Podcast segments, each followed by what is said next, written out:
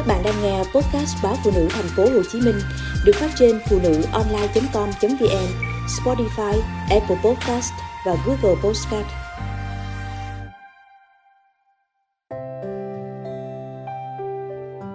Một lần chồng say nắng, tôi cả đời lặng thinh.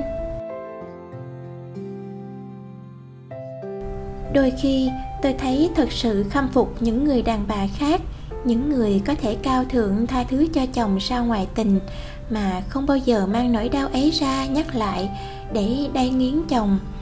Còn tôi, chỉ một lần chồng say nắng thôi mà tôi đã thấy mình đau quằn quại, tưởng như có thể chết đi được. Và cả những năm tháng sau đấy, chỉ biết lôi nỗi đau ra mà gặm nhấm.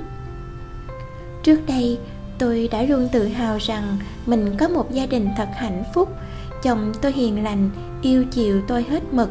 Tôi muốn gì anh cũng đều mua cho, việc gì to nhỏ anh cũng hỏi ý kiến của tôi. Mỗi khi về muộn hay muốn đi đâu, anh cũng nhắn tin, gọi điện xin phép trước.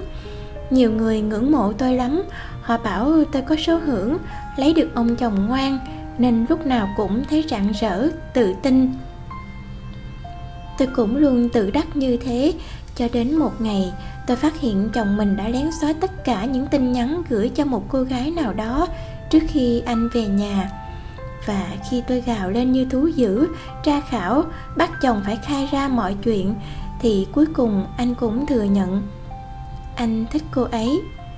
Tôi như chết lặng, buông thõng hai tay, cả cơ thể như không còn chút sức lực nào nữa, chỉ còn đôi mắt ngân ngấn nước nhìn chồng mình giây phút ấy, tôi nghĩ mình đã có thể tan ra thành trăm mảnh. Tôi không thể tin được là chuyện này lại xảy ra với mình. Không bao giờ có thể ngờ được là chồng tôi lại dám say nắng một người khác. Vì tôi luôn tin rằng anh yêu tôi và sợ mất cái gia đình hạnh phúc này, nên chắc chắn sẽ không bao giờ dám đi hoang. À nhưng mà trong cảm xúc thì nào có chuyện lý trí bảo phải thế nào là nghe lời thế ấy đâu chồng tôi đã thề độc rằng chưa hề có chuyện gì xảy ra cả. Anh chỉ hơi thích cái vẻ dịu dàng, đoan trang và thông minh của cô đối tác mua hàng mà thôi. Mọi chuyện cũng chưa có gì cả, chỉ dừng lại ở một lần đi uống cà phê để ký kết hợp đồng và những tin nhắn cũng chỉ có công việc. Nhưng anh vẫn xóa vì sợ tôi ghen, vì sợ tôi đánh mùi thấy. Hóa ra là vậy, trong mắt anh, tôi chẳng khác gì một con sư tử hà đông tôi cũng hiểu thêm một điều, rằng bao lâu nay tôi cứ lầm tưởng rằng anh yêu mình nên mới luôn nhường mình như thế. Nhưng thật ra anh chỉ sợ tôi mà thôi, và đó không phải là tình yêu. Nghĩ thế, tôi càng đau hơn gấp vạn lần. Tôi đã muốn anh khẳng định rằng anh yêu tôi, nhưng anh tuyệt nhiên không thể thốt lên nổi. Anh chỉ biết im lặng, cúi gằm mặt xuống và luôn miệng nói lời xin lỗi đắng cay rằng anh không dám nói dối điều gì, ngay cả khi điều ấy có thể khiến tôi ngơ ngoai phần nào.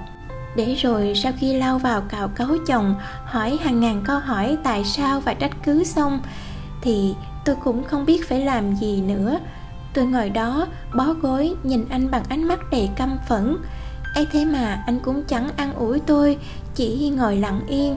Anh lại gần, tôi đẩy anh ra và anh cứ thế đi ra anh không biết là tôi cần anh ôm, dù tôi có đẩy anh ra bao nhiêu lần, anh vẫn phải ôm tôi, thật chặt.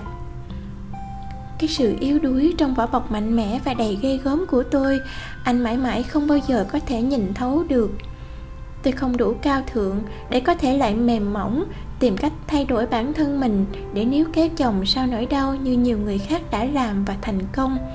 Hai từ hơi thích rất thật lòng của anh khiến tôi ám ảnh không giây phút nào quên nổi. Tôi chỉ biết mình rất đau, cảm giác uất ức đến tận cùng.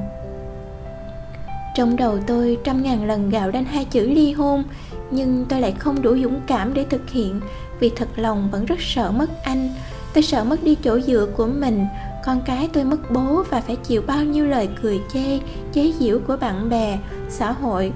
Tôi cũng sợ bố mẹ hai bên sẽ buồn, sẽ đau lòng nên rồi tôi lại gượng cười, để lấp liếm những chuyện đã xảy ra. Không một ai biết chuyện này cả, ngoài hai vợ chồng tôi. Nhưng khi chỉ còn một mình với anh, tôi lại không thể tha thứ được. Cứ mỗi khi anh muốn bù đắp, tôi lại thấy giả tạo. Mỗi khi anh xích lại gần, tôi lại đẩy anh ra. Và tuyệt nhiên, anh không cố tiến tới nữa.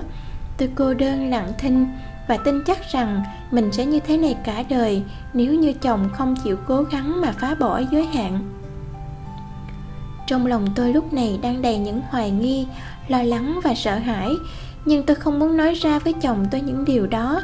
Tôi muốn nếu anh yêu tôi thì sẽ tìm cách để chạm được đến trái tim tôi, chứng minh cho tôi thấy sự chân thành từ anh.